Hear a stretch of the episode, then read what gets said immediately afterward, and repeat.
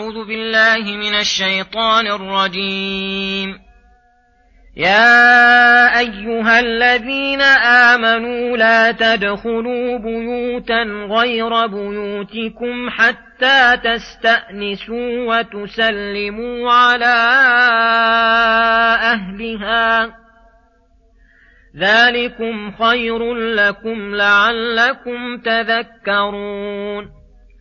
فإن لم تجدوا فيها أحدا فلا تدخلوها حتى يؤذن لكم فلا تدخلوها حتى يؤذن لكم وإن قيل لكم ارجعوا فارجعوا هو أزكى لكم والله بما تعملون عليم ليس عليكم جناح أن تدخلوا بيوتا غير مسكونة فيها متاع لكم والله يعلم ما تبدون وما تكتمون قل للمؤمنين يغضوا من أبصارهم ويحفظوا فروجهم ذلك أزكى لهم ۖ إن الله خبير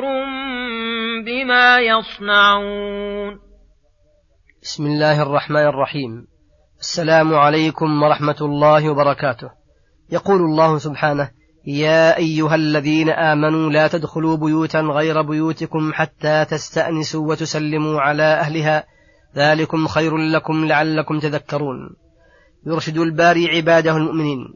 ألا يدخلوا بيوتا غير بيوتهم بغير استئذان فإن في ذلك عدة عدة مفاسد. منها ما ذكره الرسول صلى الله عليه وسلم حيث قال إنما جعل استئذان من أجل البصر فبسبب الإخلال به يقع البصر على العورات التي داخل البيوت فإن البيت للإنسان في ستر عورة ما وراءه بمنزلة الثوب في ستر عورة جسده. ومنها أن ذلك يوجب الريبة من الداخل ويتهم بالشر سرقة أو غيرها لأن الدخول خفية يدل على الشر.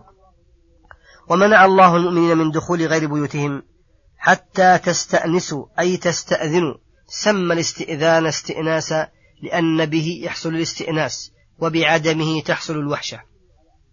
وتسلموا على أهلها.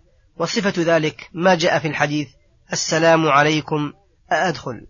ذلكم أي الاستئذان لمذكور خير لكم لعلكم تذكرون. لاشتماله على عدة مصالح وهو من مكارم الأخلاق الواجبة فإن أذن دخل المستأذن فإن لم تجدوا فيها أحدا فلا تدخلوها حتى يؤذن لكم وإن قيل لكم ارجعوا فارجعوا أي فلا تمتنعوا من الرجوع ولا تغضبوا منه فإن صاحب المنزل لم يمنعكم حقا واجبا لكم.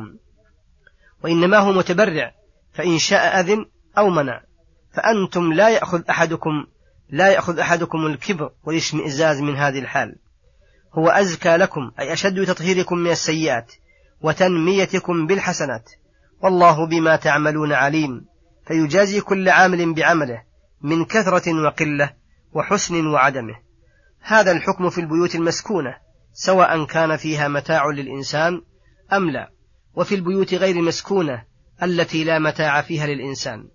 وأما البيوت التي ليس فيها أهلها وفيها متاع الإنسان المحتاج الدخول إليه وليس فيها أحد يتمكن من استئذانه وذلك كبيوت الكراء وغيرها فقد ذكرها بقوله ليس عليكم جناح أي حرج وإثم دل على أن الدخول من غير استئذان في البيوت السابقة أنه محرم وفيه حرج أن تدخلوا بيوتا غير مسكونة فيها متاع لكم. وهذا من احترازات القرآن العجيبة فإن قوله لا تدخلوا بيوتا غير بيوتكم لفظ عام في كل بيت ليس ملكا للإنسان. أخرج منه تعالى البيوت التي ليست ملكه وفيها متاعه وليس فيها مساكن فأسقط الحرج في الدخول إليها. والله يعلم ما تبدون وما تكتمون. أحوالكم الظاهرة والخفية وعلم مصالحكم فلذلك وعلم مصالحكم فلذلك شرع لكم ما تحتاجون إليه وتضطرون من الأحكام الشرعية. ثم يقول سبحانه قل للمؤمنين يغضوا من أبصارهم ويحفظوا فروجهم ذلك أزكى لهم إن الله خبير بما يصنعون. أي أرشد المؤمنين وقل لهم الذين معهم إيمان يمنعهم من وقوع ما يخل بالإيمان يغضوا من أبصارهم عن النظر إلى العورات وإلى النساء الأجنبيات وإلى المردان الذين يخاف بالنظر إليهم الفتنة وإلى زينة الدنيا التي تفتن وتوقع في المحذور ويحفظوا فروجهم عن وطء الحرام في قبر أو دبر أو ما دون ذلك وعن التمكين من مسها والنظر إليها. ذلك الحفظ للأبصار والفروج أزكى لهم أطهر وأطيب وأنمى لأعمالهم. فإن من حفظ فرجه وبصره طهر من الخبث الذي يتدنس به أهل الفواحش. وزكت أعماله بسبب ترك المحرم الذي تطمع إليه النفس وتدعو إليه. فمن ترك شيئا لله عوضه الله خيرا منه ومن غض بصره أنار الله بصيرته. ولأن العبد إذا حفظ فرجه وبصره عن الحرام ومقدماته مع دواعي الشهوة كان حفظه لغيره أبلغ ولهذا سماه الله حفظا. فالشيء المحفوظ إن لم يجتهد حافظه في مراقبته وحفظه وعمل عمل الأسباب الموجبة لحفظه لم ينحفظ.